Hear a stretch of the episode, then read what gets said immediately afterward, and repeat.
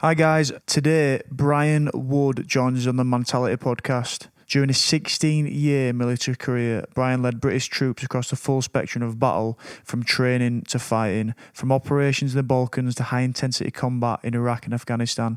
We go into depth about the Battle of Danny Boy. Brian led his men into the teeth of enemy fire in the first bayonet charge by British soldiers in 25 years. We talk about his struggling to transition into civilian life, but also how he coped with the public inquiry carried out by disgraced and discredited lawyer Phil Shiner, who was wrongly accusing Brian and his comrades of murder and mutilation of Iraqi militia fighters. Brian is a leader of men and is now taking his inspiration to the corporate world. He's an absolute hero. It's an incredible story. For two hours, I was fully engaged, and I think it's just an incredible, incredible testament to the guy that he is and how he's helping people, inspiring people now.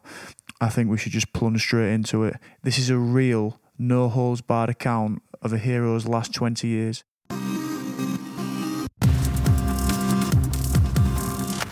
Brian, could you just start off, mate, by telling us the story of how you got up to, to being in the army and, and, and coming to the first stint of, of what you did? Yeah, no worries, and thanks very much for for inviting me over today. I mean, it's been a it's been a long journey from south, but you know, you never let me down with the Yorkshire weather, which is you know, which is freezing out there, but it's all very good. And um, like I said, I really appreciate you and you inviting me to tell my story Pleasure, on the pleasure. on the Mentality podcast. And you know, I was never really destined to join the army.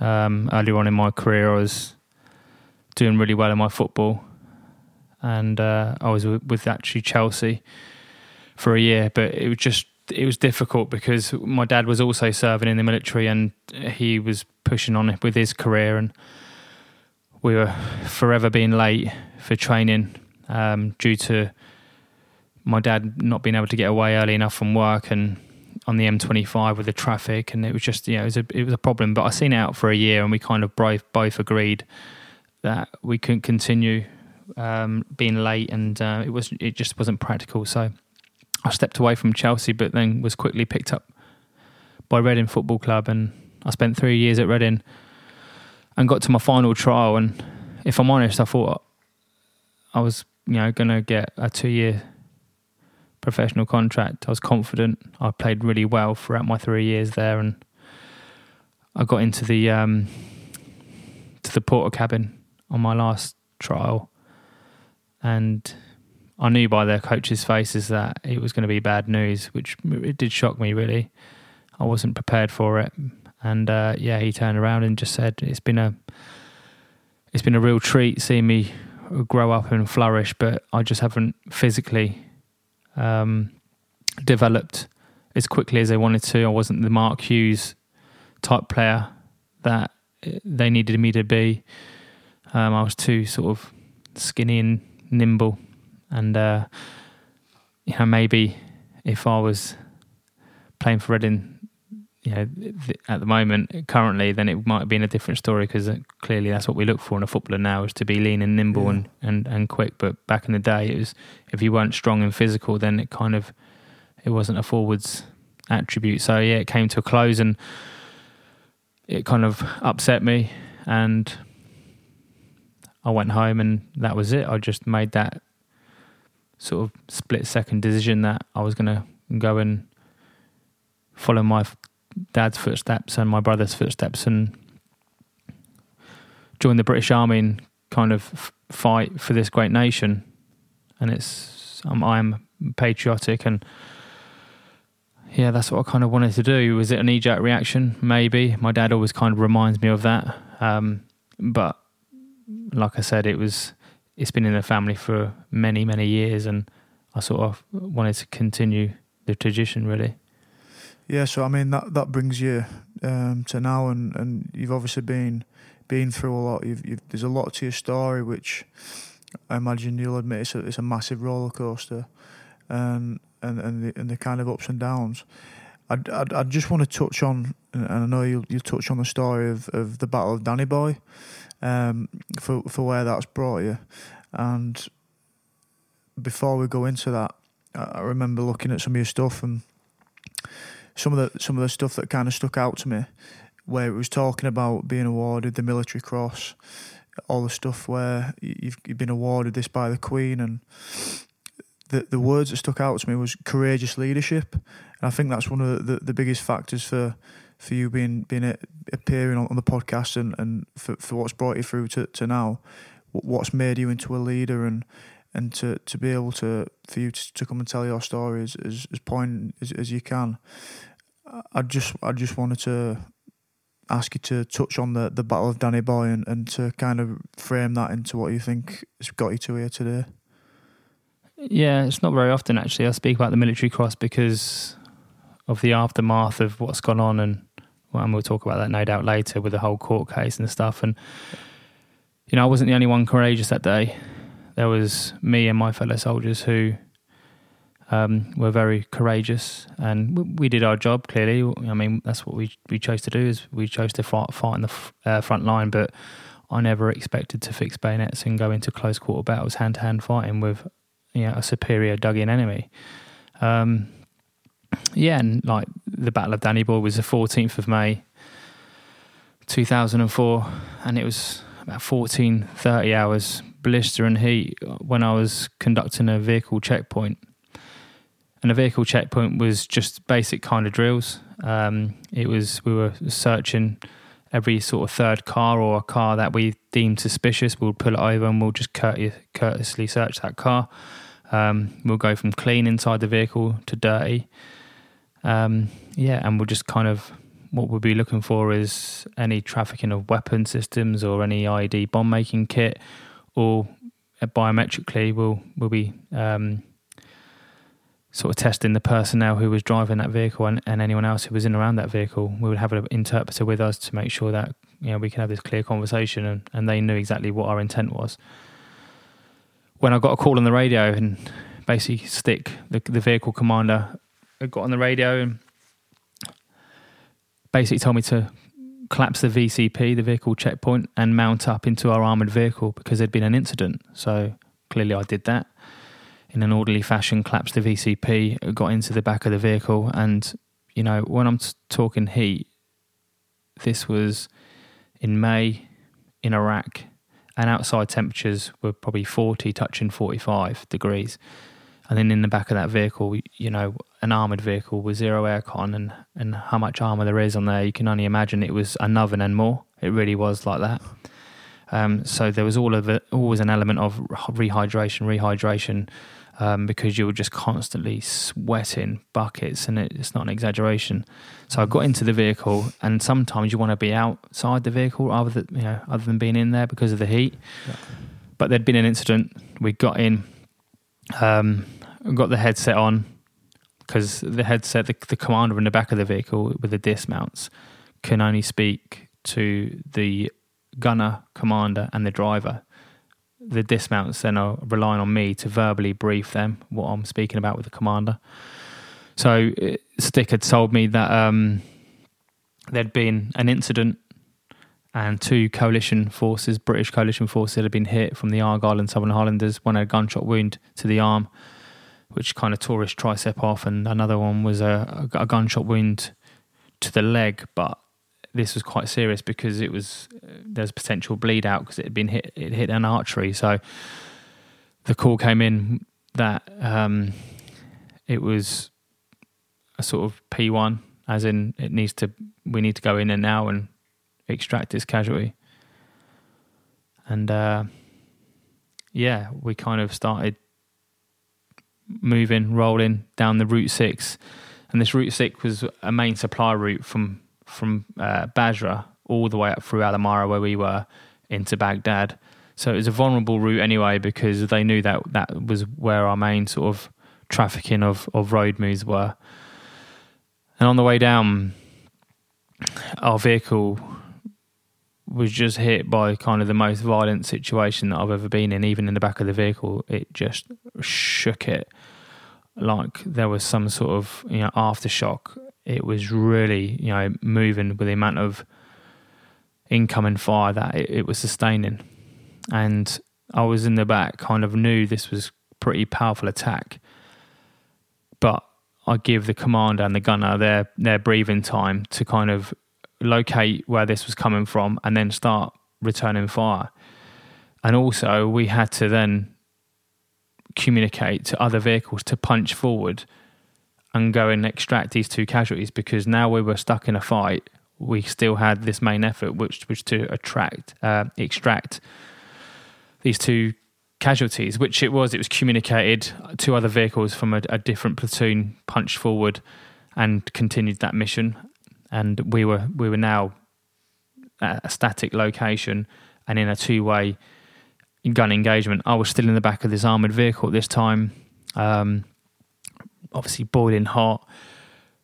Adrenaline started to kind of step up slightly because we was, in a contact. I, I wasn't in a, you know, I wasn't in the contact, but my vehicle was, and the gunner and commander were now engaging with the main armament, which is 30 mil um, Rarden, and the 762 chain gun was you know really raining down on on this position. I kind of give him maybe three to five minutes to to get himself sorted out and to kind of get fixed and engage this this trench position. When i asked the question you know what are we up against? What is it? And uh, he was then re- started to trickle feed me information. It was um it looked like a fixed dug in enemy stronghold. There was a 10 to 15 militia fighters that he could identify. The weapon systems were traditional uh, Middle Eastern weapon systems, AK 47s, uh, RPGs, Dushka, which is a 12.5 caliber weapon. So if you get hit, I mean, you're pretty ripped to shreds if that's hitting you. Uh, to name but a few weapon systems on the ground, and um, there was only three of us in the back. So I kind of thought, you know, that's not too bad because we're still in the vehicle and I'll just kind of let them get on with it. And then, kind of five minutes down the line, where we weren't causing any effects, there was an identification that to really, you know, to really cause effect, we needed boots on the ground. And a call came which kind of changed my life forever, really. And that call was Woody, prepare Union men to dismount, fix bayonets, and launch a full frontal assault on this enemy stronghold. And I kind of paused two, three, and done them emoji eyes, which I couldn't, you know, I couldn't really believe for one that I was asked to do this because this just never happens. It hasn't happened since the Falklands War, and even then they had a lot of cover. This was just plain desert. Um, so I asked him to repeat that word of command and that order again. I was like, "Stick, say again, mate." He was like, "Woody listen in? Prepare you and your men to fix bayonets, and prepare to launch and conduct a full frontal attack on this dug-in stronghold. So I was then in tuned, fully in tune. Then I mean, my adrenaline then went into overdrive. It was my heart was beating so hard. We had these like square little body armor plates in them days in 2004. The body armor like it, it was only two kind of plates, one in the front and one in the back, and I could hear it smashing against against this uh, body armor plate. But then What's there's that? an there's, That's your heart, like your heart pounding against it. yeah, I mean, Yeah. smashing my heart, smashing against this body armor plate because like it's my now my, the adrenaline now has gone into overdrive. It's gone into overpower, and I, it's it's not it's a sensation that I've never really experienced before because I've kind of asked to get out of this armored vehicle which is protecting me, and to launch into this position which is um, we're outnumbered, outgunned, and kind of it's against all odds to survive really. So I had all this running through my headspace, but also trying to inspire my guys in the back. And I, and I know fear, and I know everyone gets scared every time. You know, every point in their life, people will will, will get scared at some point. And with fear, I know it's contagious. And as a young commander at 23, I was experiencing this overpowering of fear really grabbing hold of me. And what I chose to do with that fear was I needed to channel it and push it in the right direction. So I kind of I grabbed hold of it and sort of pushed it round my back and, and used it to kind of push me out of the vehicle because it's contagious, right? Fear is contagious. If you're going to sit on fear and let it overtake you, it's going to then hit on to the guys who are looking up to you to to lead them and they look up to you to you should be trusting in my decision making, and you you should be kind of wanting to follow me out that vehicle. And if I'm going to like linger on that fear and it's going to overtake me, they're going to maybe second guess my decision making and my trust. So yeah, I kind of used that fear and and sort of yeah generated in, in what I thought was the right thing to do. I think yeah, we were chatting earlier about that, and it's it's quite it's quite um, a strong point really that that that you were able to to kind of catch that fear, if you like, if you were you were conscious of that fear and you were able to catch it and and respond to it rather than react, if you know what I mean. Um, and I, I, I guess that, that that's a big difference really, whether that's in sport, whether that's out in the field, and to be able to respond to it and, and, and make a decision, you know, that I imagine that's a cause for why you were that courageous leader or why you were someone that were leading those men and being, being able to make that decision, even though the, the, the fears come up to some uh, unsurmountable level and, and the adrenaline's in, in overdrive. Is that, you think, do you feel like that's something that, that you were able to do and you think it's something you've learned or do you think you've learned it over time? Yeah, I mean fear. uh, Everyone everyone reacts differently to fear and differently to situations, and the military personnel is no different. Um, it's just the way I dealt with it. I kind of used it to kind of pull me out of that vehicle and, and lead by example. And um, is it an element of training? Maybe. I think it's very individual because people do definitely react differently. Uh, I've seen it with, with my own eyes. People kind of making different decision making under pressure, and it's not you can't judge that. It's it's everyone is different. It's it's fight or flight, right?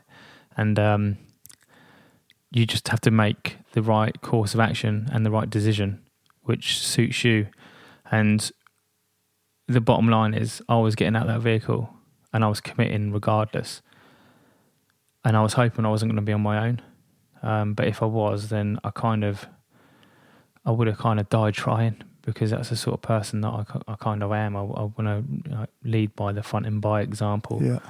And um, yeah, I didn't let it kind of take over me. I didn't like it. I didn't, didn't let it swamp me.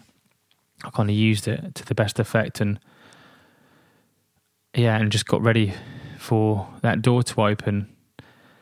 And the time was, yeah, th th that that was the time, and it was like a mini sort of countdown where they were going to suppress the the enemy position when I was going to get out and kind of run into a sort of bund line. And this bund line is it's a it's, it was a tiny bit of cover from view and fire, so it was going to give me a chance to do my estimate.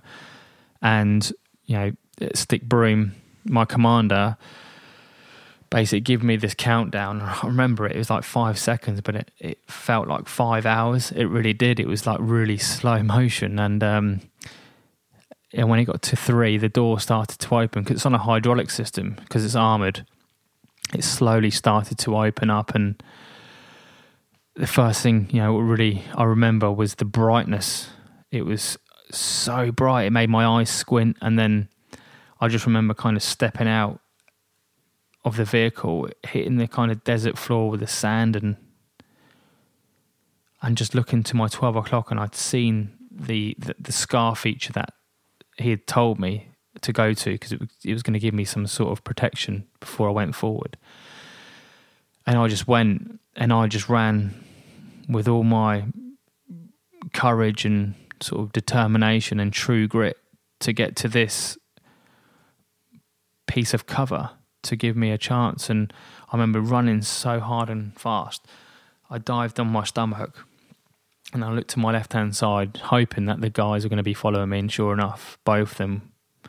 It was just a great picture to see them both with their gritted teeth and their determination to come and follow me. And they kind of bounded in into like a linear feature, linear line. And I told them to check that they'd not been hit because it was so loud out there. I mean, Yeah. it was so I've got no ear defense in or anything like that. It was just like my ears were ringing all over the place. I was kind of still disorientated, and then I wouldn't have known. I would never have known if I got hit because, like I said, it's like an out- outer body experience, and I know that we've all experienced that kind of being nervous and and the, that adrenaline, whether it's not whether it's you stepping out into the championship final with all your adrenaline and your heart racing Mm. to walking up the aisle and getting married or anything that kind of gives you them butterflies. But this was tenfold. This was a drug like I've never experienced. It was an outer body experience. It really was.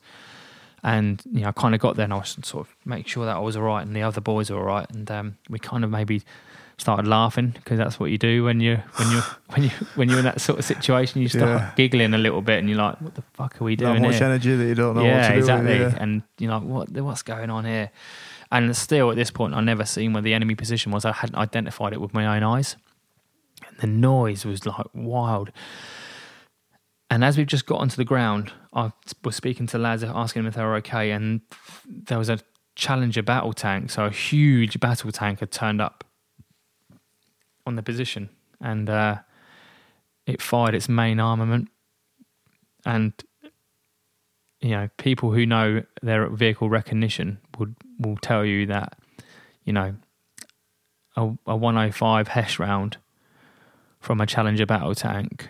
I mean, it just causes all sorts of carnage, and it and it you know it fired over kind of our heads and and flattened sort of the enemy depth that were beyond the main position initially. Um, and the kind of the shock wave what came with that was like, yeah, it took your breath away. Really, it was like bloody hell, that's noisy. And uh, yeah, I was kind of sort of told the lads I was going to peer up and get my eyes on this main position. So I snuggled up there like a like a meerkat and peered over. And then I see it, and I seen the chaos what was going in there. I could see the exchange of fire that that position was having with the warriors because when the warriors give us suppressive fire, it was like a deception. The actual the militia fighters never knew that we were actually on the ground yeah. and uh, I peered over, and my initial thoughts was, "We've got no chance. This is kind of a, like a, maybe a suicide mission." But I was never going to let my troops know that. I was still going to be upbeat that we could achieve this, and you know, it is against all odds. But sometimes big shots come in, and I had to maintain that belief, even though I thought, you know, our chances were slim. I did think that initially. Mm. And as I've gone back to kind of brief the guys and what I'd seen and and sort of instill belief that everything can be okay, randomly two other lads turned up from another vehicle.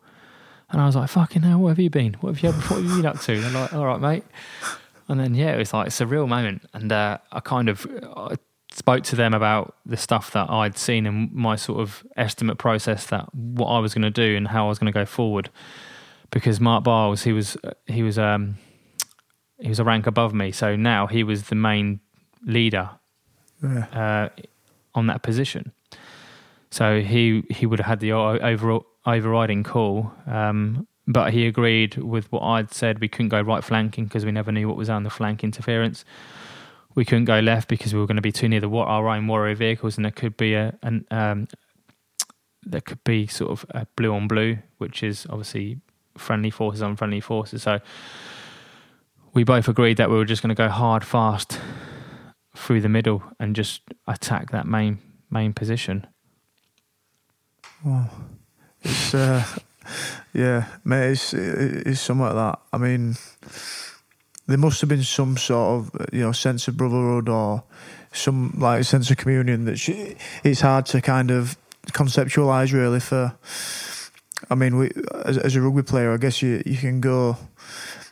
You can go so far as, as what we do on the field, what we do for each other, putting your body on the line in, in that sense.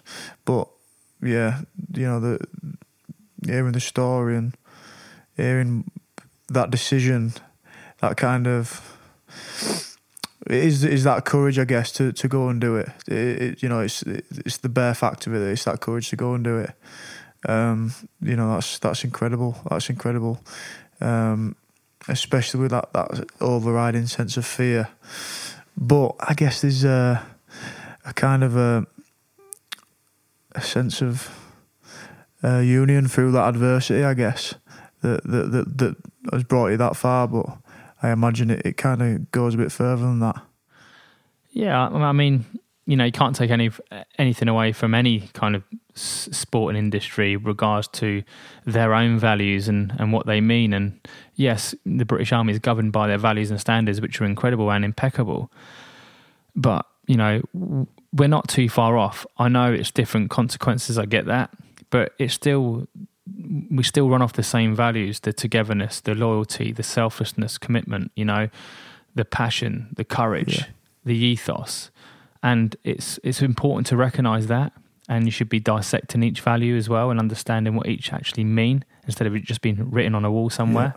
Yeah. um, and you know whether it be rugby or football or cricket organizations still have these values and, and their mission. And it's not too dissimilar to what we have. I get it it's different missions clearly because if we get it wrong then we get casualties or someone dies if you get it wrong then you know kind of you're injured or you lose so but it's still it's still hurtful, right? It's still you, you don't want to you don't want to win. You don't want to you know get mm. hurt. You, you want to win everything that you do. You, you want to. You've got desire. You've got you, that that brotherhood and that camaraderie. That's what it is. And would I take a bullet from the man left and right of me? One hundred percent, absolutely, stone cold. Yes, I would, because mm. that's what it's all about.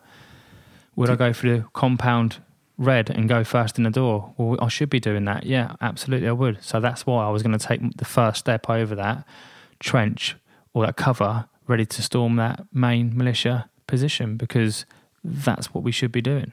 For for listeners as well, I just think it's probably making worth making a side note on that. Do you think that's you know, I feel like everyone kind of needs a sense of purpose in what they're doing, you know, whatever the job they're doing or who they share that purpose with. But do you think that's, you know, like you mentioned all, all those values, do you think that's kind of integral for, for a guy nowadays to to be able to hold those values up and be able to share it with it might be the mates, it might be the teammates, it might be you know you know some sort of, of community they've got. Do you think that's that's important nowadays? Really? Yeah, I think it's happening more and more as well with men yeah. and women. I, I, I really do believe that there is, you know, shared values, there is shared ethos, and we should be bouncing off each other because we're now in an environment where it's inclusive. 100%. I mean, yeah. back in the day in the military, it was kind of you're a private soldier, you get told to shut the fuck up and listen and do what you're told. Yeah. And now, because the last 15 years we've been war fighting, they're so in tune. The private soldiers are on it. They've got the most important job as front line, yeah, front yeah. man on the front line. They've, they've got an incredible job. So they should be on the orders process. They should be delivering and giving their feedback or, or what they think is the right thing to do because they're part of this plan. It is huge, and that's the way the culture is kind of changing as well within the military. It is changing, and it's and it's, it is changed for the better because uh, it's so important to be inclusive. You can't, you know, just let any, you know, they're not just dogs' bodies.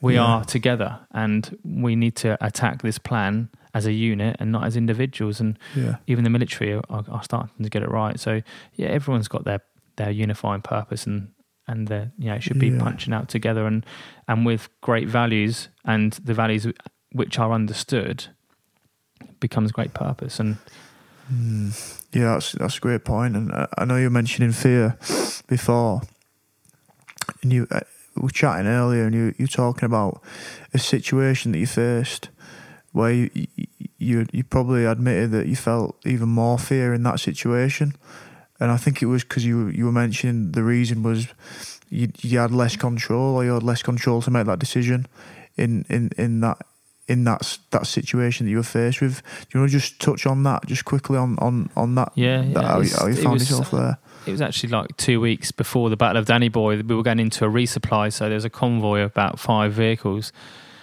going through the heart of Alamara, and Alamara at this point was up. It was the the uprising. I mean, there was a huge uprising um, during my tour, uh, the Mahdi army basically were going to smash every coalition forces which were going to go into the city. And, and city fighting is really demanding anyway. It's it's it's very hard. It's disorientating. You're fighting in their back gardens. They're all over the rooftops. They're just all over you. And uh, we were kind of going in to do a resupply to CIMIC House because we had a uh, one of our Y companies were on a stronghold actually in the city and they were under siege daily.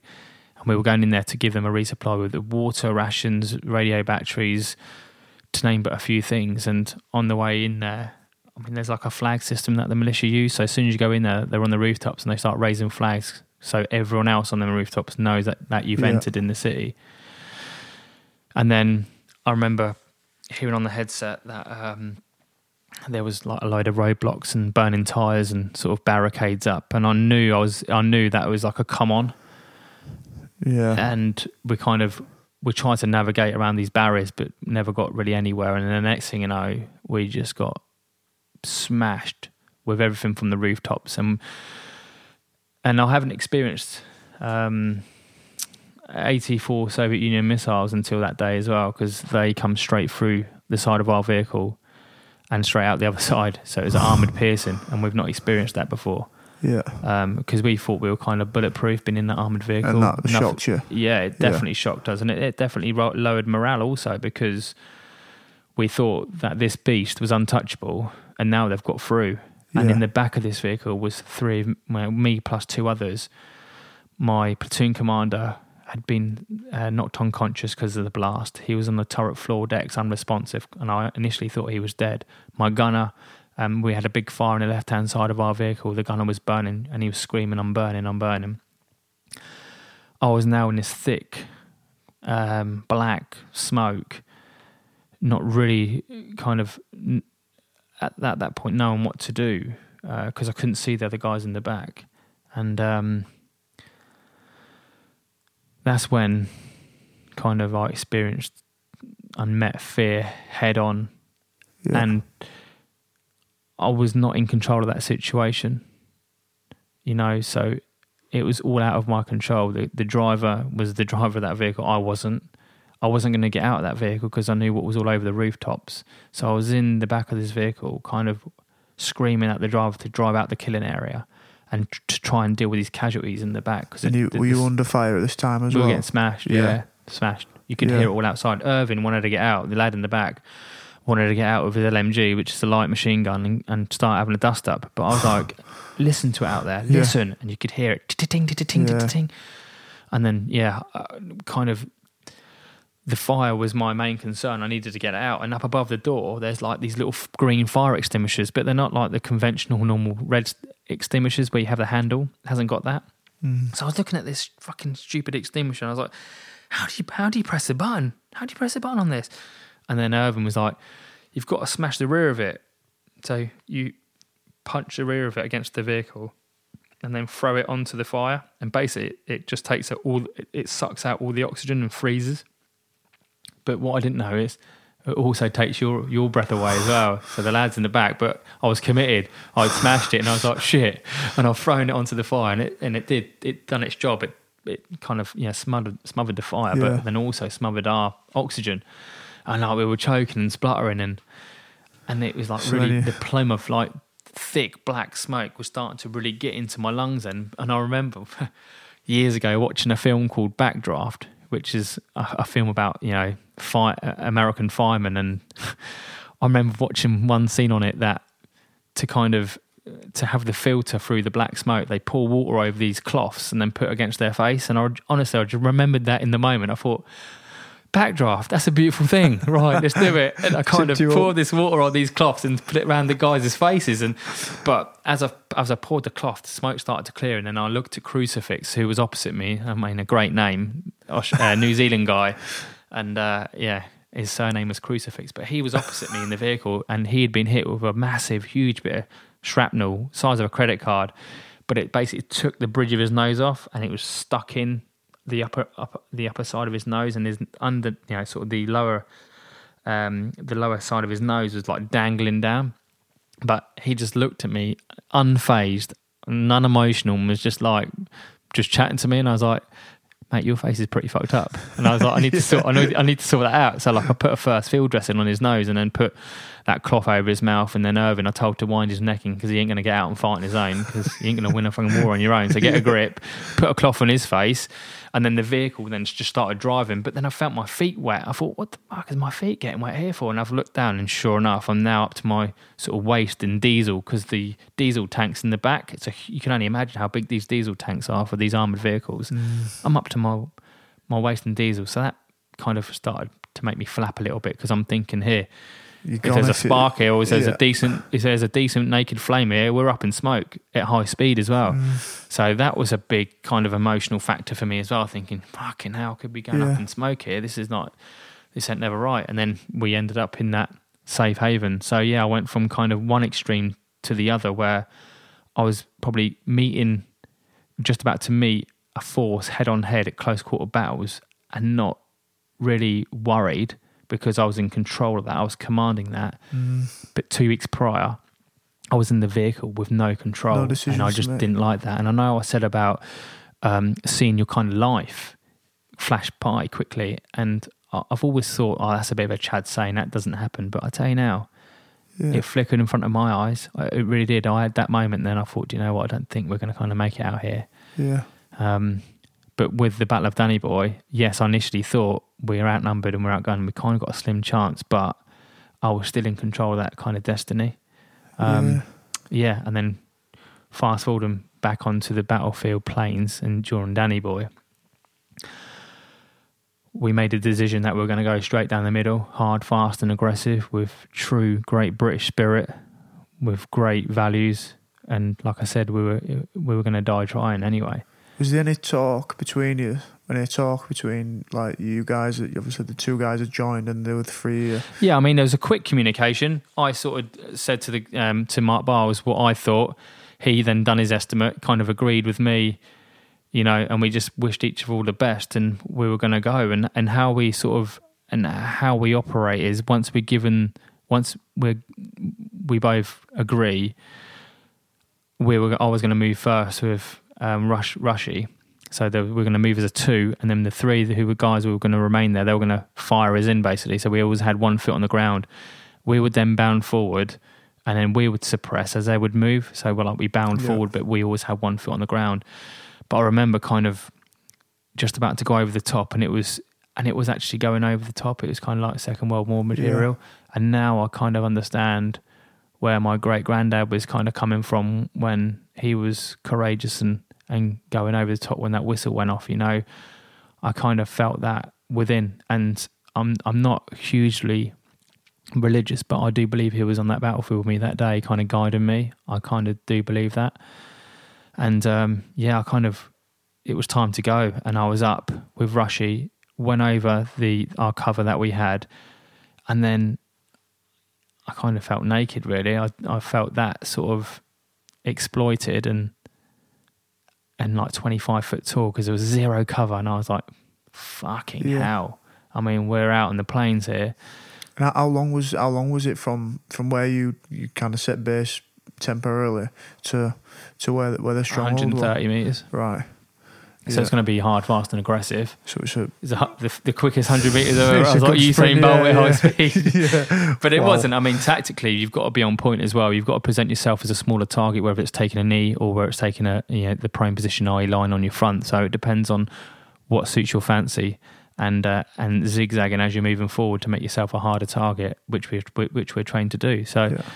yeah, I mean, we launched and we you know started to to bound forward, and then we done another bound, and I was kind of waiting for that dreaded man down cry, man down, man down, but it never came, and we bounded again, and then we bounded again, and we kind of got fifty meters away, and now I'm a little bit older, I kind of put myself in the kind of in that trench and as the enemy looking at these five courageous, mad, courageous men running at me, not falling down and getting closer and closer.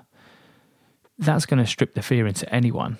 And it kind of what we were doing is, is what we were actually doing because we were only 50 meters away now. And I started to identify militia fighters getting up and moving back from their main defensive position. So withdrawing. withdrawing, Yeah. absolutely. So we had the upper hand, and that actually gave me an extra ten percent and Yeah. more belief that we could actually achieve the unachievable, really.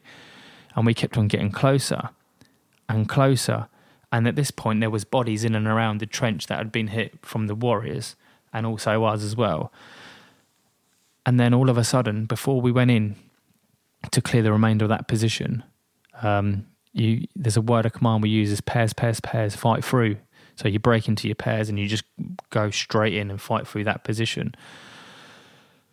When, you know, we're about 10 to 15 feet away, the militia who was who who stayed and and was fighting threw their weapons down and surrendered. So we kind of had to go from a split second decision making from full violence to all of a sudden with a split you know split second decision to then go into the like the arrest and restraint mode, which is to process that in a split second is a is is a demand. It really is because your body is kind of in tuned to to fighting for its life. To all of a sudden, you know, looking after someone's life is and like what we did.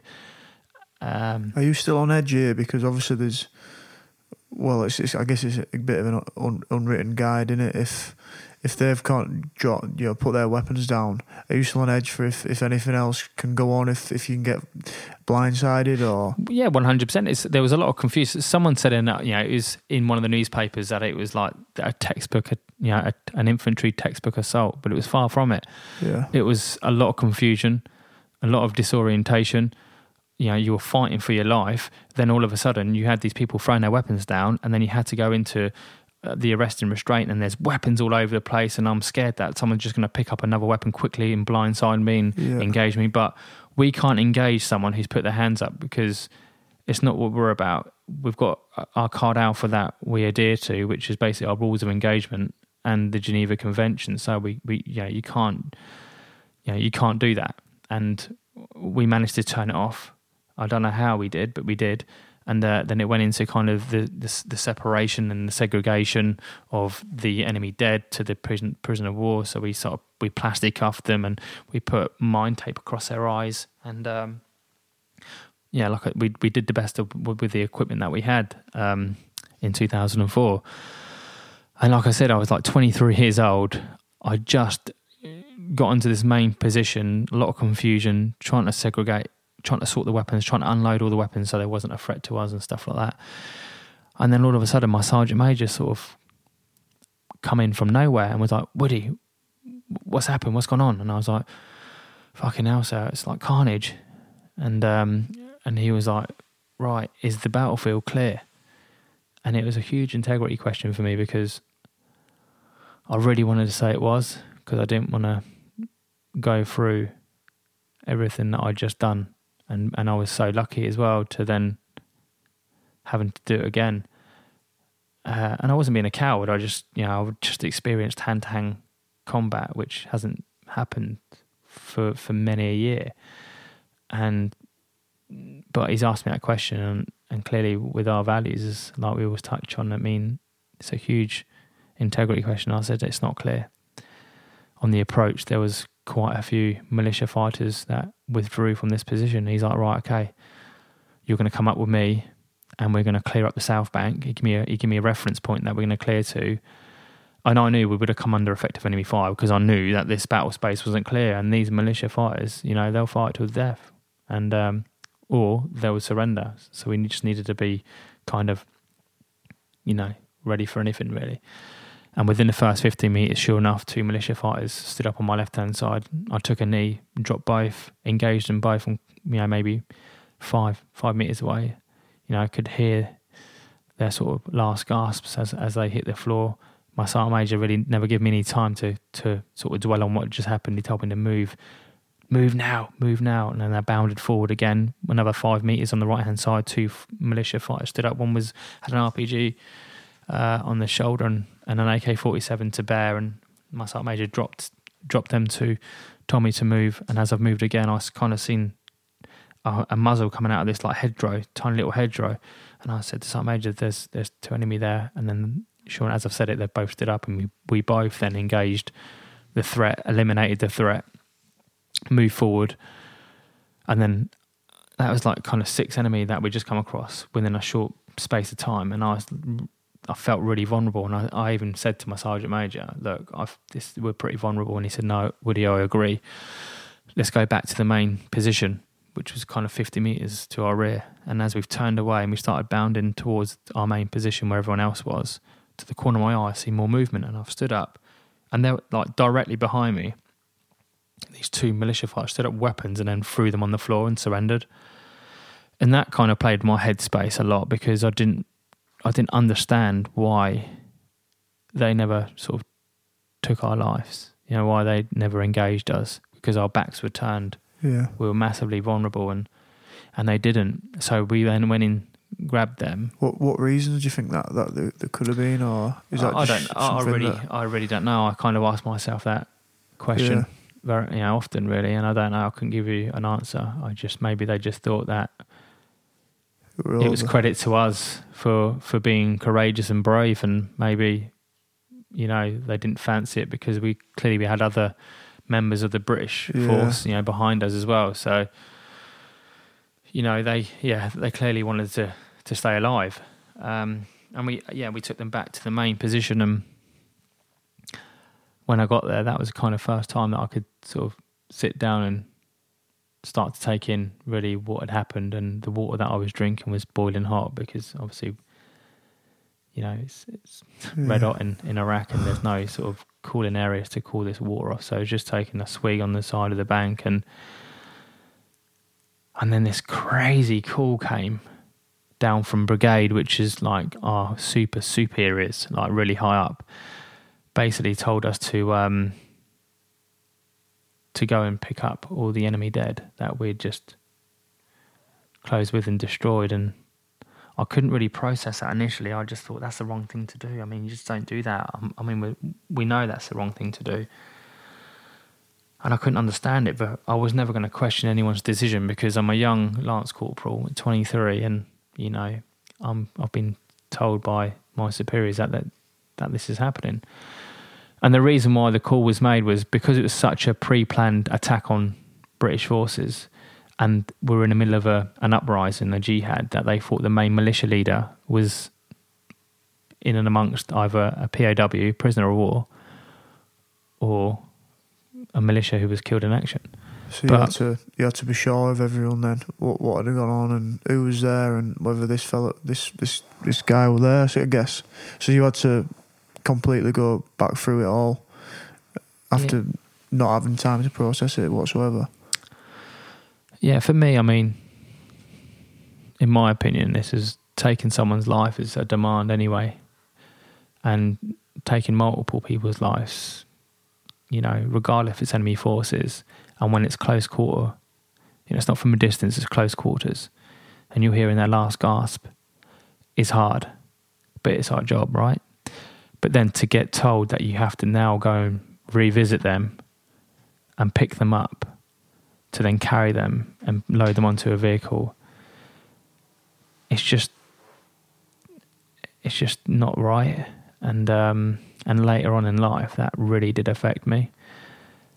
And uh but clearly you know I did it. Jean-Claude Fowler our gunner for the the the the, uh, the vehicle he was like being violently sick really sick and I was like just leave that I'll I'll go and pick him up and kind of we were just you know moving these bodies maybe sort of I can't remember how many I moved personally, maybe kind of eight to, to 10, you know, but these are like young guys as well, 18 years old to 23. And I know I, you, you, you shouldn't really show that sort of remorse, but I'm only human and um, it's, it's, a, it's a big thing to do. And we loaded them up.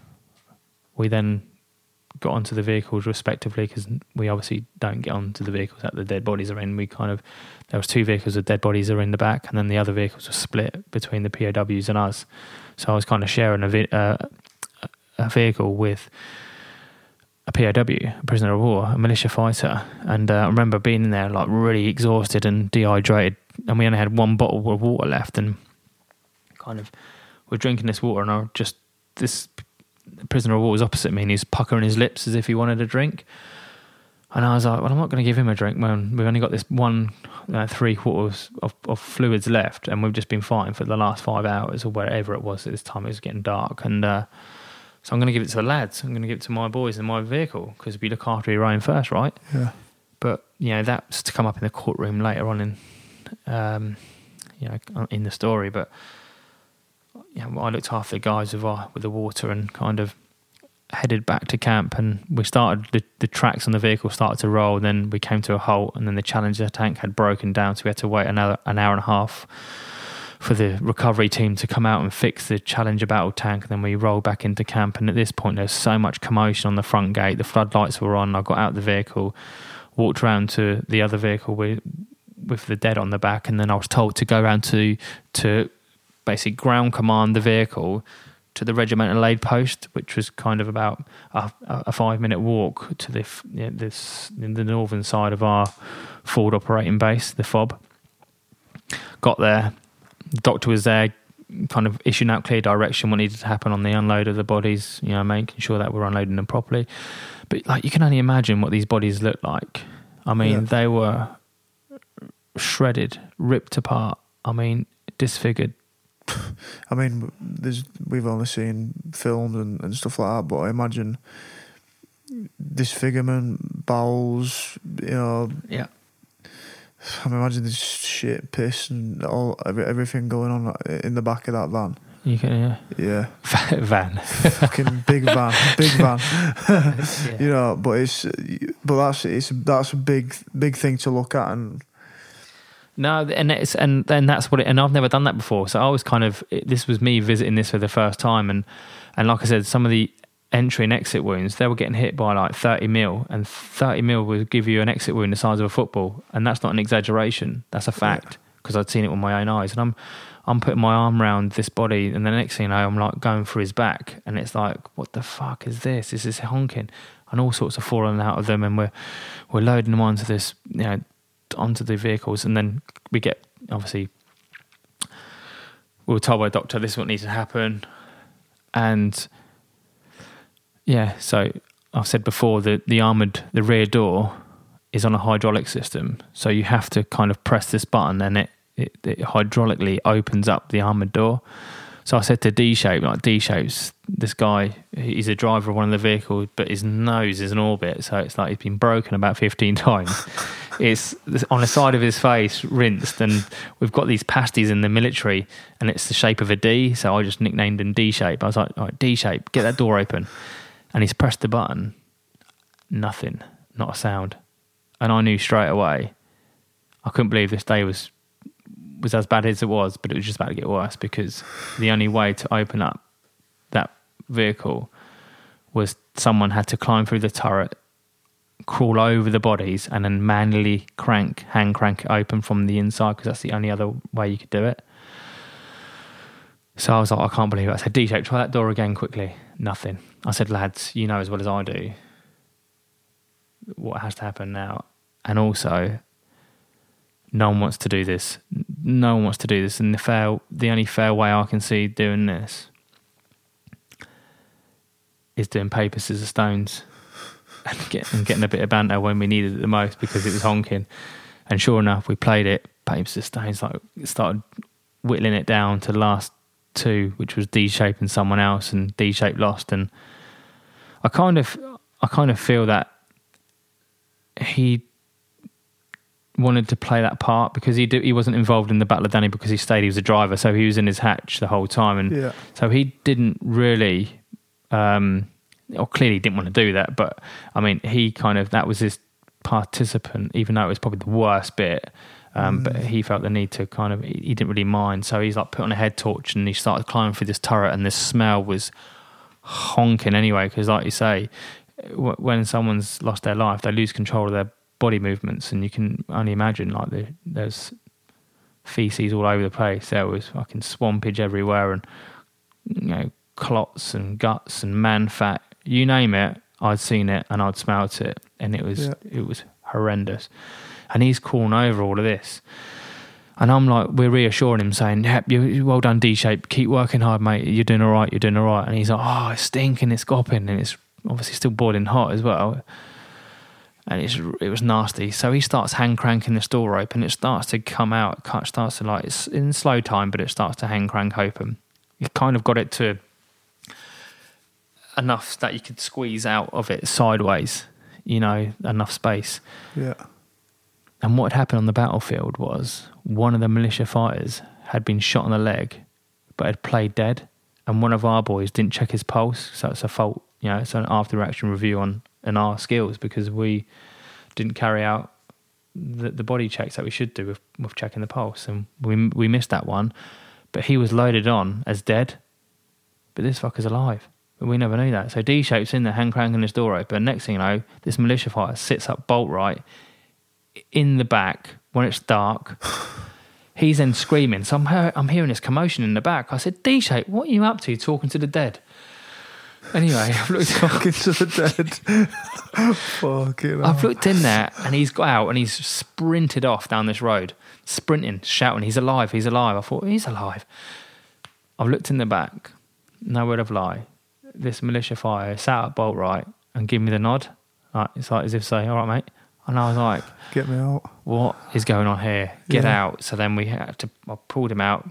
The medic kind of started administrating first aid and sorting his, you know, his gunshot wound out. He was then processed as a as a prisoner of war and, and taken away for question. But I just couldn't believe. It. I thought this day is like like there's some bad Oh, days. I mean, this just got worse, and we we we were going back out the next day fighting in the city. So we needed to drain all the because a big armored vehicle like that, it's got like these access plates which um, drain sort of the diesel and the oil and lubes. But we needed to undo these access plates to drain out the clots, this sh- this shit, the piss, and and all the man fat and so on and so forth. So we were underneath the vehicle undoing it, and then it all kind of drain out, and it was just it was scopping. It really was. It was like a nightmare. It just wasn't ending really. Um, so we kind of drained the vehicle out, and we needed to hose it down because we were using these vehicles the next day in the blistering heat again in 45 degree heat. So I was like pure fatigued at this point now, and so were the other guys. And to be fair to the medics, they come up and said, "Look, Woody, we'll kind of wash your vehicle down. We'll get it ready, and we'll put it onto the dust bowl ready for you to to use the next day." And uh, So what do you do that night then? What do you do I, after I all tried that? to kind of sort of process what had gone on, and I needed to take my clothes. I was covered in blood at this point, so I was told that we needed to bag our clothes up and take them to the incinerator to get them burnt, um, and then go to the medics and get our injections for hepatitis A because we didn't have any gloves on or anything like that. Um, so yeah, I went went needed to get a shower because I was head to toe in blood and the showers weren't the greatest because they were field showers, so they're kind of, you know, well, they're good infantry showers. That's what we use, you know. It's, there's no luxury being a frontline soldier, so it was um, like a solar bag of water, and we would kind of put the sort of the head of that shower, shower, the shower head on my body, on my head, and I kind of just leant against the wall, and I kind of just seen the uh, the blood and the sand and the grit trickle off into the into the plug hole, and uh, just kind of shocked in in a daze really, and couldn't quite come to terms of what had happened that day. So what's so th- there's there's not much time to process or I guess decompress from all of that after after that that that full on day and you were you went back into into duty straight away the next day Yeah, and then was it for for another month another month and a half before you had to come back home and, and return to civilian civilian life yeah. I mean, I was I had to return home. So we continued fighting. You're right. We continued that operational tour. It was a very kinetic, um, which means violent tour, engaging engagement tour, and fighting with the enemy. And um, I, I left that tour a month and a half early because I had to go on a promotional course. Um, I tried to stay, but you know, my officer in charge of me was like, "No, buddy, you're going back because you need to hit the right timelines because that's that's your promotional timeline, and we don't want to be kind of chasing it back up. It's fine. We can kind of cope without you now, and it's it's, all- it's all good." So one yeah, one day I'm in in Iraq in Al Amara in the green zone fighting hard with my men, and then the next day I was knocking on my front door at home, and uh, I left my son, my newborn son, who was three weeks old. I knocked on my door at home, and, and Lucy answered it with this six month old son. And um, obviously, I was really excited to be going home, and I never experienced being a dad really because the first kind of three weeks of the newborn is to spend time getting to know its mother, you know, and having that really unique bond as as they do. And then I was kind of away uh, in Iraq, kind of fighting with the temper that we were that we were under, and uh, you know, I, I really wanted. I was desperate to be a dad. I was desperate to be a good dad. I was really excited to to be home to to kind of see Lucy and and my son and it was just kind of it was so much harder than what I thought it was going to be. You know, I would hold him, he knew he would be crying. I would feed him, he would cry.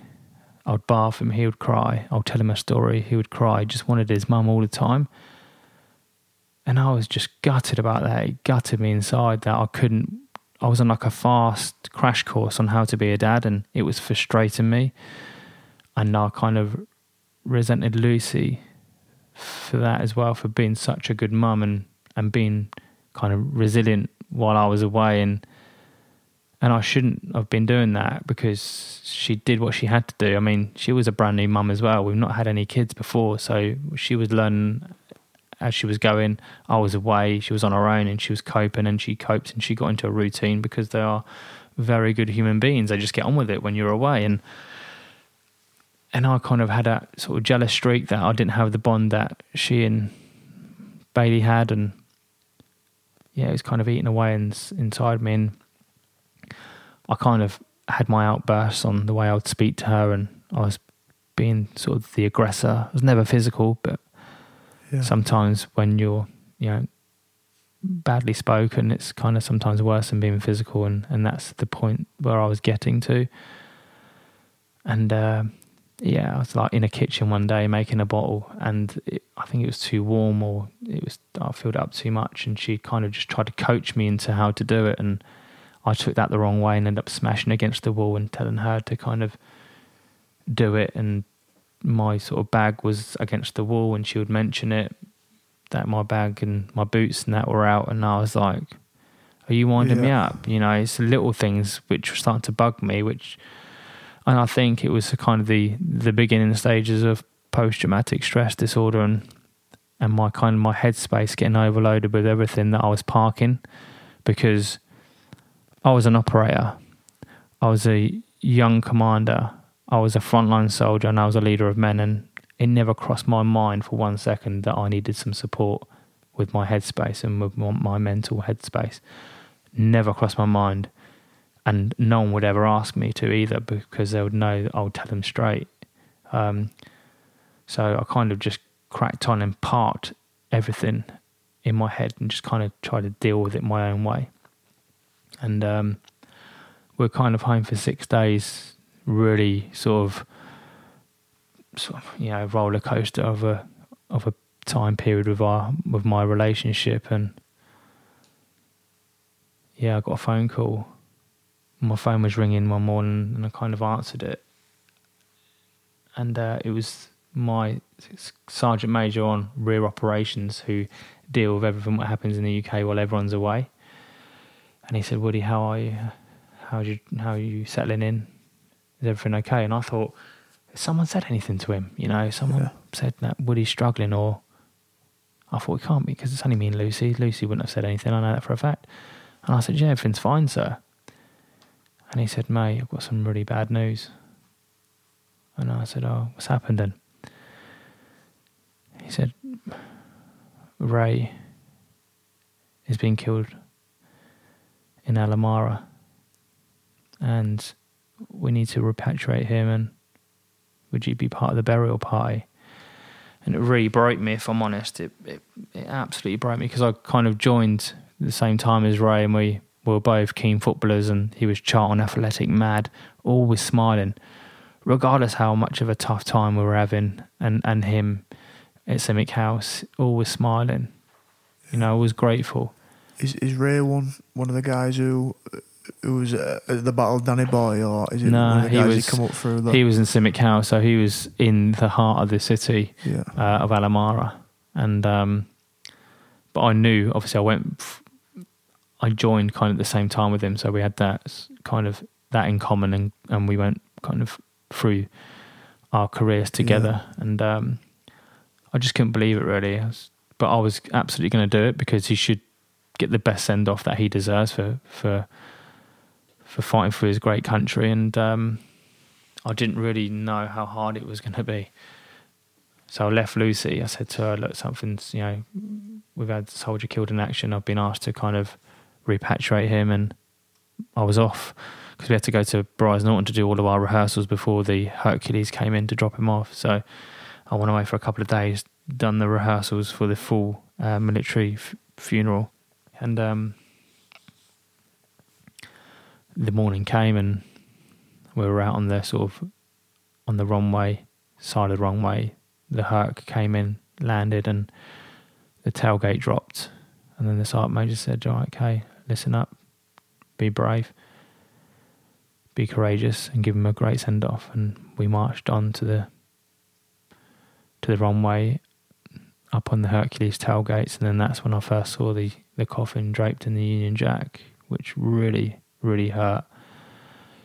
And I kind of gritted my teeth, and tears kind of started to flow down my face and um, yeah, I was trying to kind of get a grip of myself and make sure that I wanted to be focused on doing the right thing for him. But it's difficult. It's you know, it's hard when you're such you know when you. I was young as well, and I knew him really well, and it was just it was a tough, tough period. And then that's I, tough. It's tough to.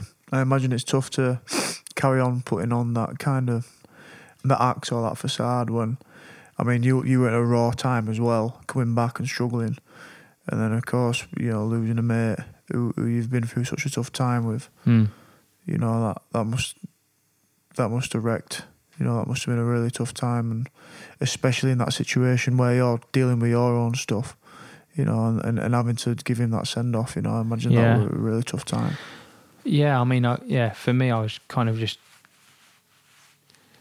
opening up different paths and then just shutting them paths off, yeah. opening another path, and then just walking down that. And this was another path. This was another journey that I had to do, and and it was an emotional journey at that. You know, taking you know my sergeant major saying to me, right, us six of us, right, okay, prepare to lift, and then lifting that coffin and putting it on my shoulder, and slow marching, slow marching down that tailgate onto the runway towards a hearse, and yeah, his family screaming for him was an emotional, draining time. It really was. And we went to kind of his favourite places for a minute silence, his cadets, where he grew up in his cadet force.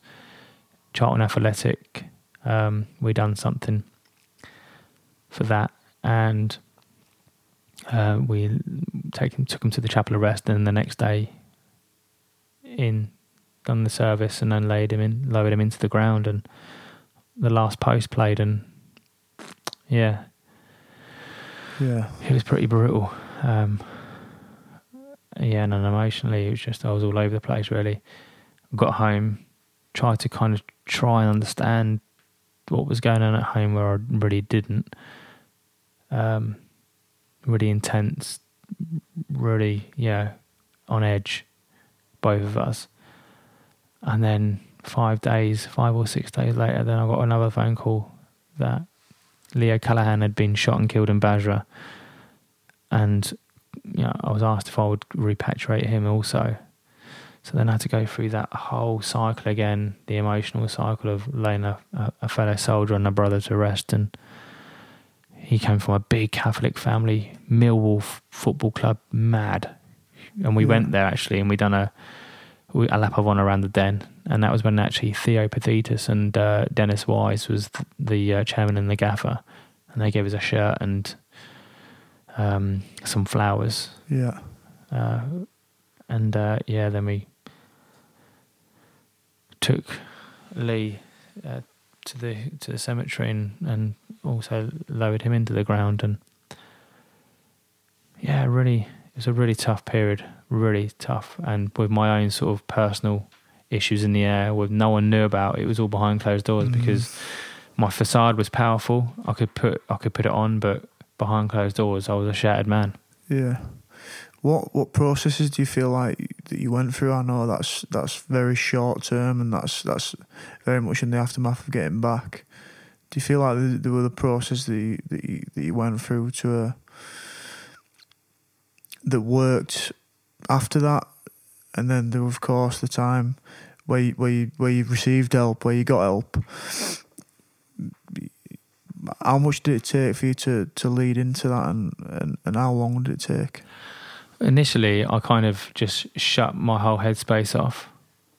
I didn't really have any coping mechanisms. I didn't have any sort of purpose um, because I didn't know how really to, to deal with my headspace rather than shut everything off, be the aggressor behind closed doors and take it out on my loved ones, mm. and kind of just get on with my my work in the military. I knew how to be a soldier, you see, and as selfish as it is, it was easier being in that environment than being at home. So when I went on my course, when I went away on my course, I, I didn't mind being away because I knew how to be a soldier, but I didn't know how to be a, a, a dad or a husband. I would just I lost that kind of connection through what I'd kind of been through. Um, so I just kind of managed my own sort of headspace, and it was definitely the wrong thing to do. But I, I that was me choosing to do that because was there a stigma? I think there was with myself, definitely. Like I was in an, an all male organisation, 800 men strong. Like I said before, I was you know, I was a leader. Yeah. I was a frontline soldier. I was never gonna open up and reach out for help. I just kind of shut everything off and kind of dealt with it how I was going to deal with it. And I cracked on for a couple more years, and and then I went on the uh, the Royal Marines Commando course to to earn my Green Beret a, year, a few years later um, I was going down there to instruct as a uh, as a colour sergeant, so as a, as a senior NCO, non-commissioned officer. Um, and you're kind of handpicked to go down there um, because the army aren't going to send someone half cocked to go down and, and instruct on the Royal Marines yeah. senior command course. That's corporals wanting to become sergeants.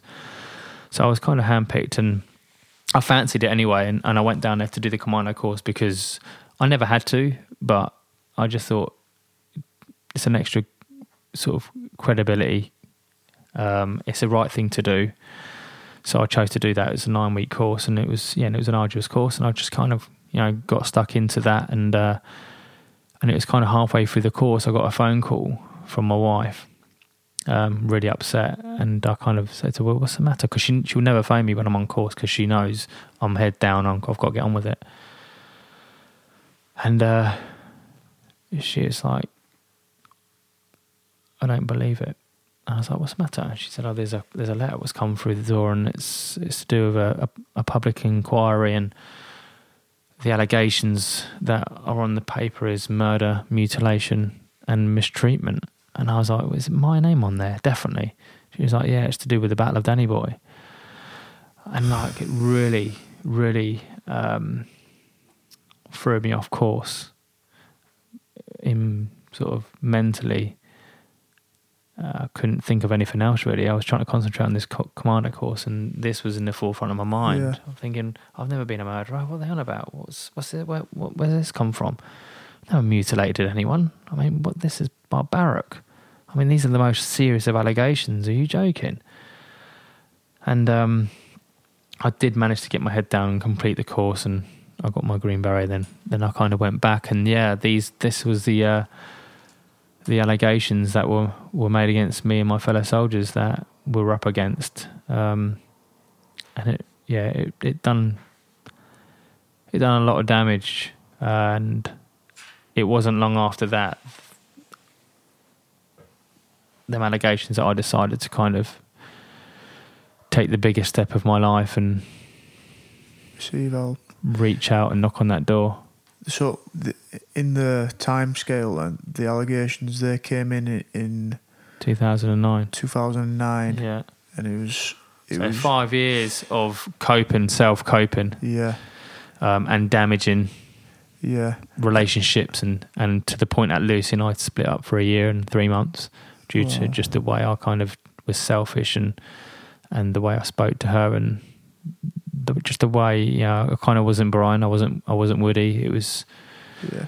It was. Yeah. It was just a, a demanding period that I had really kind of backed off and backed off about r- going out and asking for some help, which, yeah, I mean, I, I ended up doing, I ended up knocking on the door in 2012. Yeah. So it's, it was a decade, it's 10 years. And look, it, it wasn't too late. 10 years too long, 100%, definitely, because, you know, it was a lot of, you know, people I upset, and it's a huge regret of mine for for doing that. But I I eventually did it, and um, and to be honest, it's the best thing I ever done. Was there a moment? Was there one moment where you thought, yeah, it's you had you had the, the freedom to do it or the comfort to do it? Is there any one moment that sticks out to you? No, well, it, to be honest, it was a, a fellow colour sergeant. It was actually a Royal Marine, um, a fellow colour sergeant that had said that he'd done it. It was the best thing that he'd ever done. He would support me. He'll be kind of my wingman for that, and um, he'll walk to the door with me, and and it's okay to talk. It's fine. Yeah. Not we're, we're humans. You know, we're not machines. Yeah. We've got emotion, and and if your headspace, if you can't manage it, then you should be getting. You know, you should be going to people who are professionals who understand and can manage it and can give you advice and guidance to manage it. And like I said, it was a long time coming, but it wasn't too late, and it changed my life. Really, it really did. Um, it gave me some great coping strategies early early on, and then I used my own as well. Um, once I kind of f- felt that I did the hardest step, I also joined on to some unifying purposes with my coaching. You know, I I love my football. I'm passionate about my my sport, and um, I wanted to give something back to my community. Money from a small village, and it's important for me to do that. And yeah, I kind of reached out to my local kids football club and said, "Here, look, you know, I can make a bit of a difference, and Yeah. I'm going to take on this team, football team, ragged rovers we were. I mean, we didn't have zero kit, you know, but I managed to scrimp and scrape, and the, the majority of the kids that I'd, you know, taken on were from sort of sort of tough backgrounds uh, on, on council estates outside where their parents kind of, you know, would, would would look at me, I'd pick the kids up, and then they'll just carry on their normal sort of Yeah.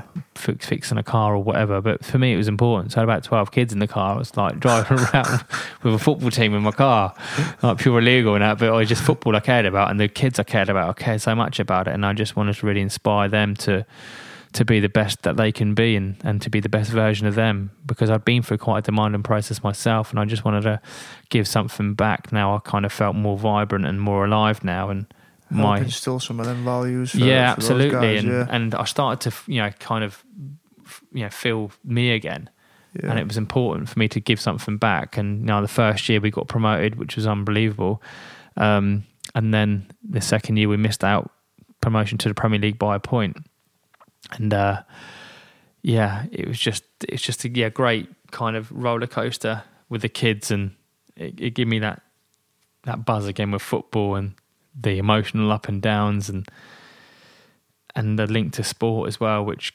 massively helped me, hugely helped me. And then giving something back to charities I'm passionate about. So I started getting involved in uh, in some military charities and done some great fundraising events, whether it be in the Tower of London, in big dinners for, for corporates and and sports personnel, to abseiling down the Spinnaker Tower in Portsmouth, um, skydiving, to then randomly, I was with Jay Baldwin, who lost his both of his legs in Afghanistan above the knee. Um, and he was having real problems on his kind of rehab where the femur, where the blast had hit, it, his healing of his sort of skin tissue around the, the stub area was just so sensitive and and causing him an issue with his stubbies. So he he was he just couldn't use them. So he was wheelchair bound, and yeah. with that comes a bit of depression because he started to put on weight, and he just felt he just felt that he was just deteriorating, and in his own headspace as well, he was kind of going a bit, you know, on the left flankish. And then he, he phoned me up one day and said, "Mate, there's some pioneering surgery which could change my life." And I was like, "Tell me about it, mate. Tell me about it." He said it's in Australia. It's called osseointegration. They insert titanium rods through the femur all the way up to your pelvis, and basically then with an Allen key or clip on these the, the sort of legs where the joint is. Um, but it's like cost ninety five thousand pounds, and I was like, we'll raise that money. We'll raise that money, Yeah. mate. We'll raise it. And the long and short of it, is we raised that money for him, and he flew to Australia. I think he was out there for about nine weeks. He had the operation, and he had like a real intense um, learning to walk again. But now he's like playing golf. That's amazing. He's tucking his kids into bed in the evening and, and leaning over and giving them a kiss goodnight. You know, the things that we kind of take for granted that he's now got back in his life, which he was missing, which is incredible. And uh, yeah, I mean, and that gave me a great sense of pride and achievement. And he also then was like, well, well let's give something back together and let's do something pretty epic. Let's do an epic challenge. And I was like, yeah, whatever you want to do, mate. And he's like, let's cycle across America. I said, mate, you got no legs. he said, don't worry about that, mate. I said, I want a handbike. I said, you aren't, yeah? He said, yeah. He said, I'm straight on that handbike and I'm, I'll, I'll, I'll handbike it. I was like, mate, that's unreal. so that's like, we put load of pen to paper, logistical, you know, planning, loads of sort of, yeah, it was a, it was a huge event That's in itself because we took a team of 10 over um, with people who are suffering from mental, men, mental health and, and physical um, scars as well. So we did it, started off in Washington, started punching through all these different states. And then I remember like West Virginia, red hot it was. And we were going through this state and uh, it just, all the sort of front gardens backed onto the road. And it was like very, very weird but and they all had dogs, but they was all chained up. And we had obviously actions on being military, Jay being vulnerable. We said, oh, if a dog, if there was a dog to come loose, make sure we box around him like become his ring of steel, and um, so we can like sort of shoot the dog away. And anyway, I was cycling. Next thing I see, I see this dog running at us at high speed. I was like, dog right. and we went into this box formation. And then the dog kind of just give up and sort of petered out. And I was like, as I've shouted clear, I shouted, clear, dog, clear. and as I've shouted, I've looked again. I've seen this hideous breed of a dog. It must have been a bear type looking dog with his tongue hanging out with the aggressive mode with his teeth both top and set, bottom oh, set Oh. out. And I was like, dog right. And as I've shouted dog right, it was too late. It locked onto Jay because you know he's on a hand bike, so he's Yeah. really close to the floor. It locked onto his shoulder and then just like started like launching his head side to side, pulled him over. Jay's bike hit my bike, so I come off. John Moore, the other lad on the team, had hit the the front of his wheel, come off his bike. So there was me and him on the floor as well, skidding out of Mayhem. control. Mayhem. Unclip, I unclipped my um, shoes from the thing, picked up my Bianchi bike and throw it at the dog. The dog then like released on him. This crazy like redneck come up, goes, "Hey, you guys, what's going on here, man?" And I was like, "Mate, your dog is cranky. Sort your dog out, mate." He's like, "Nutty," and he's like, "Oh," and I, and Jay was like, "Mate, it's not your dog's fault. It's your fault for not having him on a lead." Yeah. And then he like Jay started getting all upset, and he got out of his like because he was all upside down, like with his little stumps and that, and he was he like shoot himself to the side of the road on his like with his arms. And he was like, Woody, why is it always me? He's like, look at me, I've not even got any legs. It's fucking out of order. I want to go home. He said, get me home on the next lift. I'm going home. I said, leave out. And uh, yeah, so he had to go to like he went up to the local hospital and get it himself like sort of stitched up and, and amended and I think he missed like 24 hours of the ride. Then he was back on the bike again, kind of 24 hours later, punching it out with his arms. We called him the human tricep. I mean, he had some big old arms, mate. But What's like, just you know, going up some of these like inclines that we were doing, I didn't know how he was doing it. And I wanted to whinge. I wanted to say, "Oh, this is brutal," but I couldn't open my mouth because he wasn't even whinging. And I thought, well, if he ain't whinging, then this, certainly I ain't going to be moaning about that. So it's like, yeah, that was just a, a great, you know, that was a great achievement. And also, it was just the time of I needed it as well. The, the, like that time, You needed that focus. yeah, I just needed to kinda- get away goal. and, go and just Yeah. really sort of and look into my mindset and my Yeah. headspace because when I was with the lads again, it gave me that kind of thinking moment as well on the bike for hours on end. You know, we were doing six hours on, six hours off, six hours on for 14 days. And it gave me a kind of load of thinking time as well, Yeah. which was great to kind of process a lot of things that I'd been speaking about prior and also kind of how to figure out how to manage a lot of things, which was just, yeah, it's what I needed. It was great.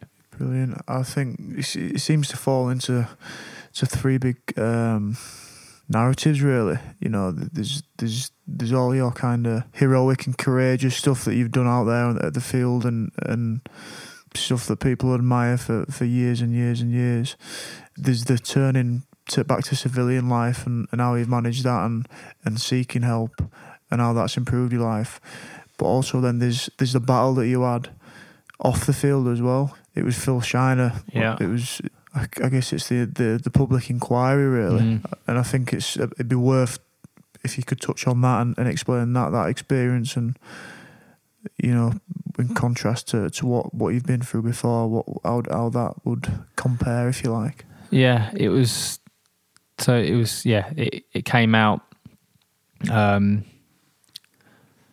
Lucy had said about the allegations. I kind of that was a real tough test for me, tough ride to keep my headspace kind of on track-ish, but it was always going to test me to the to the maximum because, like I said, I've never been a murderer. I've never mutilated anyone on purpose. I've never done anything like that. Nothing what they were saying was true. And when you're getting sort of when it's all out in the press and it's on you know in the media and there's videos getting run of it and people saying that you know there were victims and all that sort of stuff, it's it puts you under pressure and it kind of you do think did I actually make the right decisions? But I just done what I thought was the right thing as a 23 year old under under effective enemy fire from the militia. So I was like just devastated and gutted that I would have text messages from friends and family asking what they've read in the media. Is it true? Did you unlawfully kill anyone? No, did I kill any you know, civilians? Like, no, that I didn't do that. That's that was not who I am, and that's not what we did. We stuck to our core values. We did something which was pretty courageous, and now you know, and I and I went to the I went to Buckingham Palace for it and to be recognised by the Queen, which I've very you know it's not very often now I talk about that because of Mm. what's overshadowed and you know Winston Churchill once said that you know a medal shines but it also casts a shadow and unfortunately there was a big shadow which been casted you know on on my life with what's happened and yeah I mean this kind of went on these allegations kind of back and forth for for five years. Um, 2009 they came out, and uh, it took you know kind of a big, uh, you know, to and fro in of statements after interviews after statements after interviews, until 2013 I was called to give evidence in court and get cross examined by Phil Shiner and his and his team. And I've never been to court before, so I've never been goody two shoes, but I've never done en- enough to warrant me going in, in into court. So this was all new to me, and you know, going into the courtroom and seeing all the commotion in there, the the, the, the screens, the people on like laptops and typewriters, and there was like this glass screen that you could see in, but you can't see out, and there was big plasma screens and the bleachers because it was a public inquiry. There was like big sort of bleachers everywhere. And I was like, this is stacked to the heavens, stacked.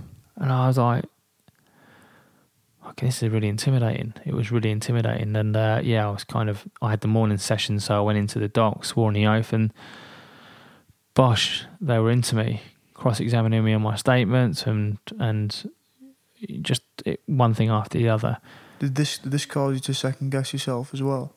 Uh, I mean, you you know what happened and you know what. Yeah, I mean, uh, you, I, I wouldn't ever say that I'd ever second guess myself because I knew what I did was right, but I relived it yeah, and kind of could I have done something different? Maybe yeah, never second guess my actions because I did what I had to do, but could I have done it differently? But I couldn't have done anything different. mm, It was a split second kind of decision making process that.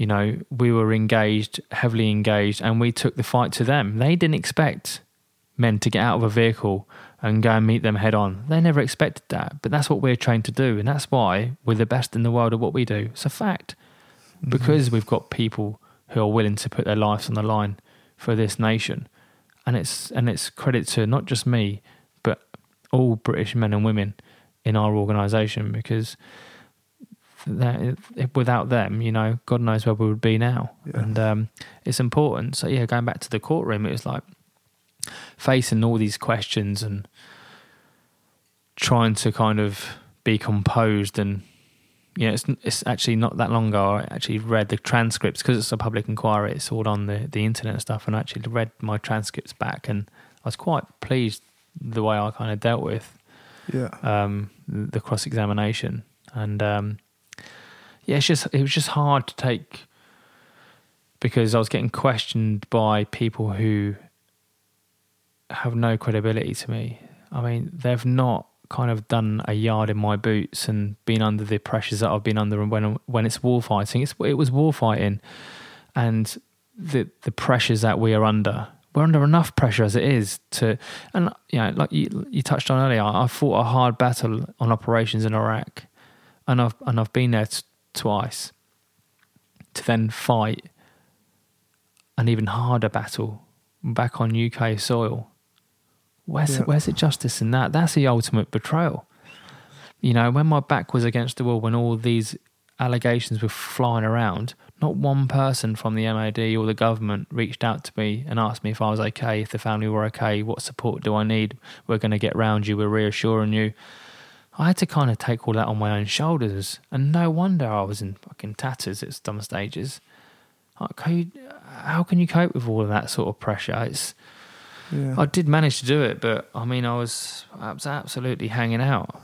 Is there any moments in the court courtroom which you you felt you felt that emotion come to a head, or you could you could feel that?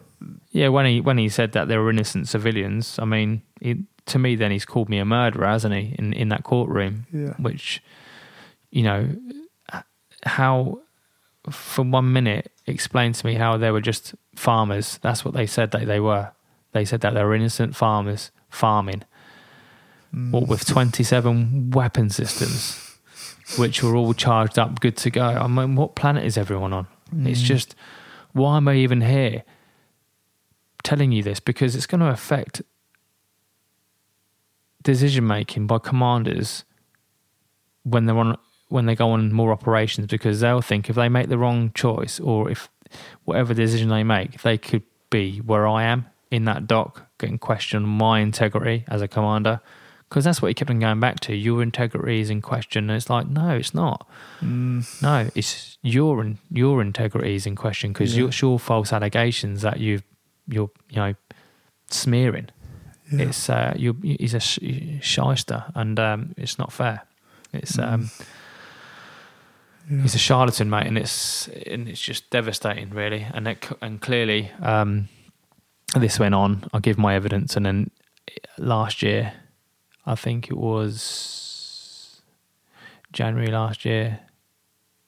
The uh, the chairman of the um, inquiry gave his summary hearing, and it was without foundation that it was a a pack of you know, deliberate lies. It was all fueled for greed, um, bloodthirsty public interest lawyers, which ambulance chased. debased. Yeah. Yeah, who then you know who were discredited, and they were you know disbanded with immediate effect.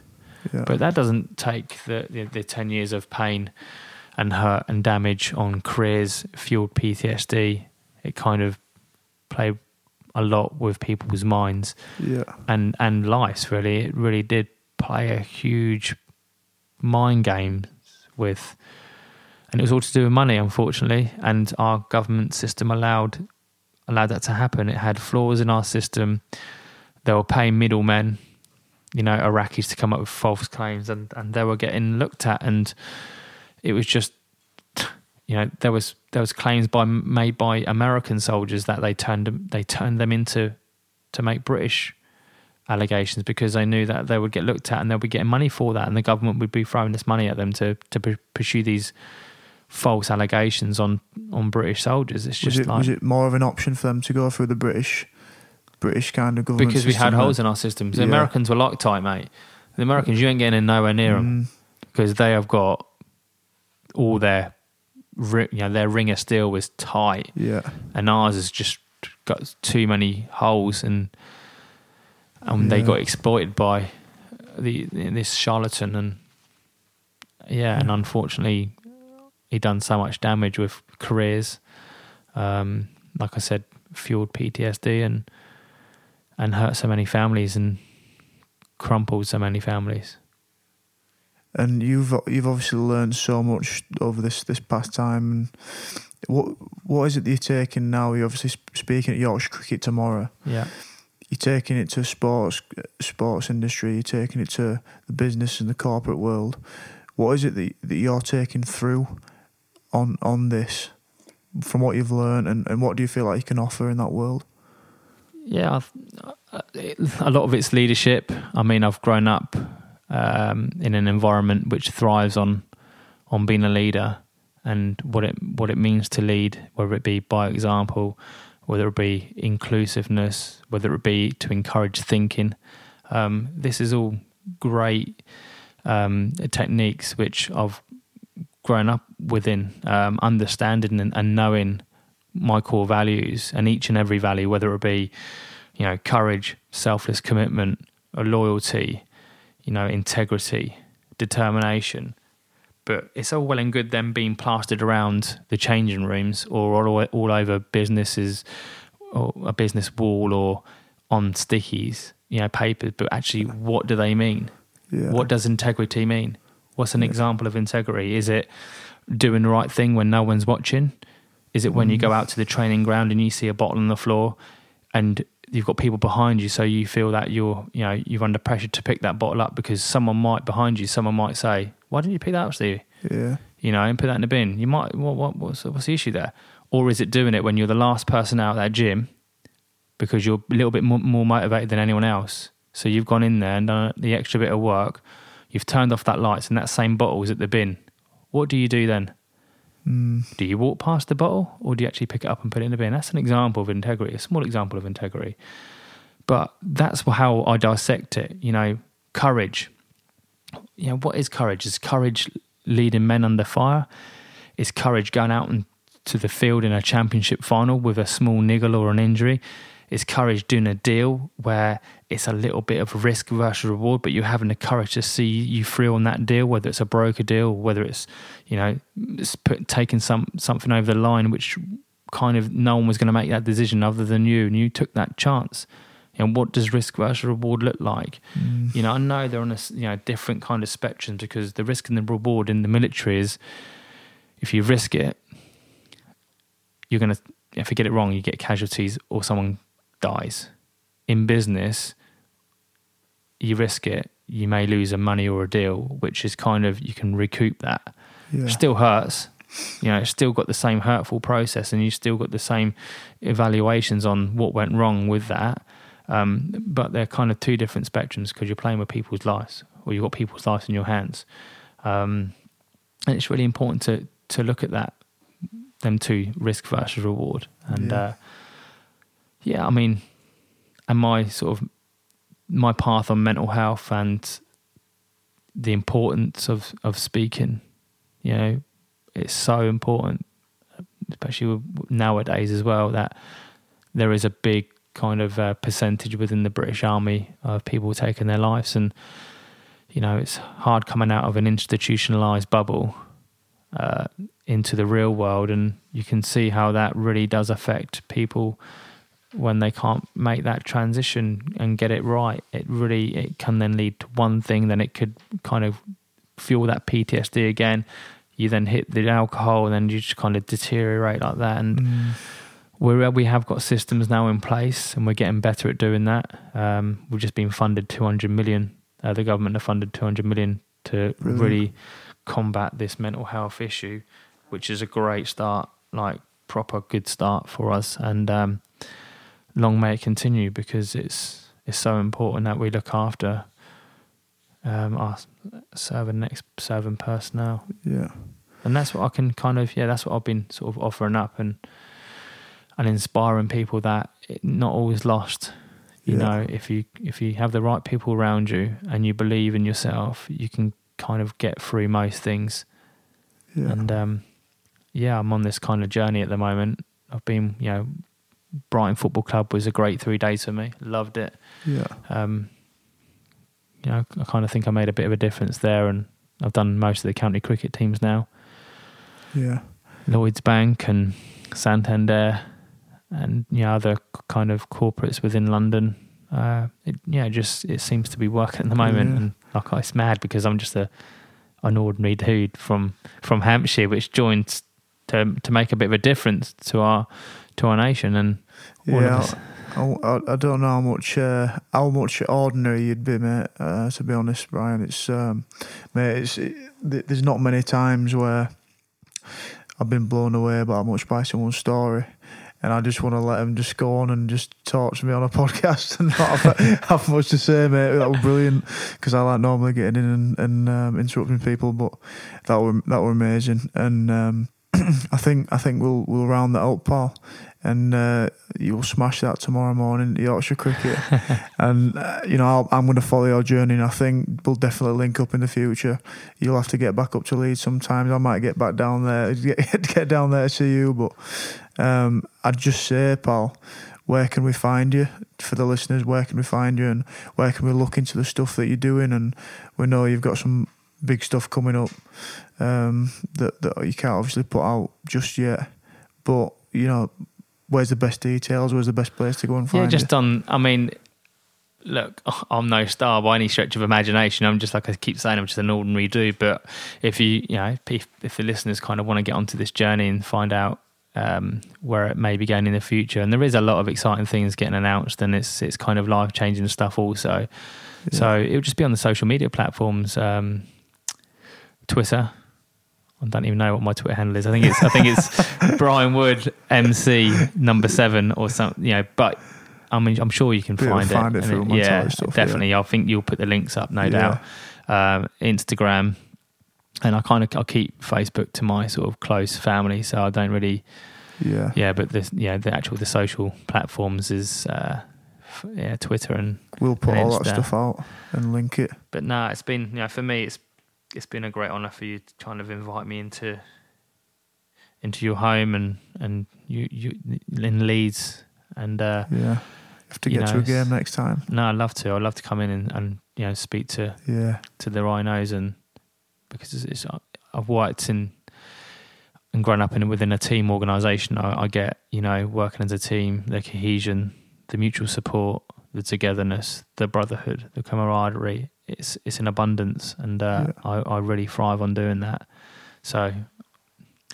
I'm not going to bore the listeners anymore because I've, I've, I've, I've waffled on. Uh, I think far too long, and no, but it's been a treat, and uh, I hope man. I hope you got what you kind of wanted. You know, you're a legend. You're a legend, mate. No. Absolute pleasure.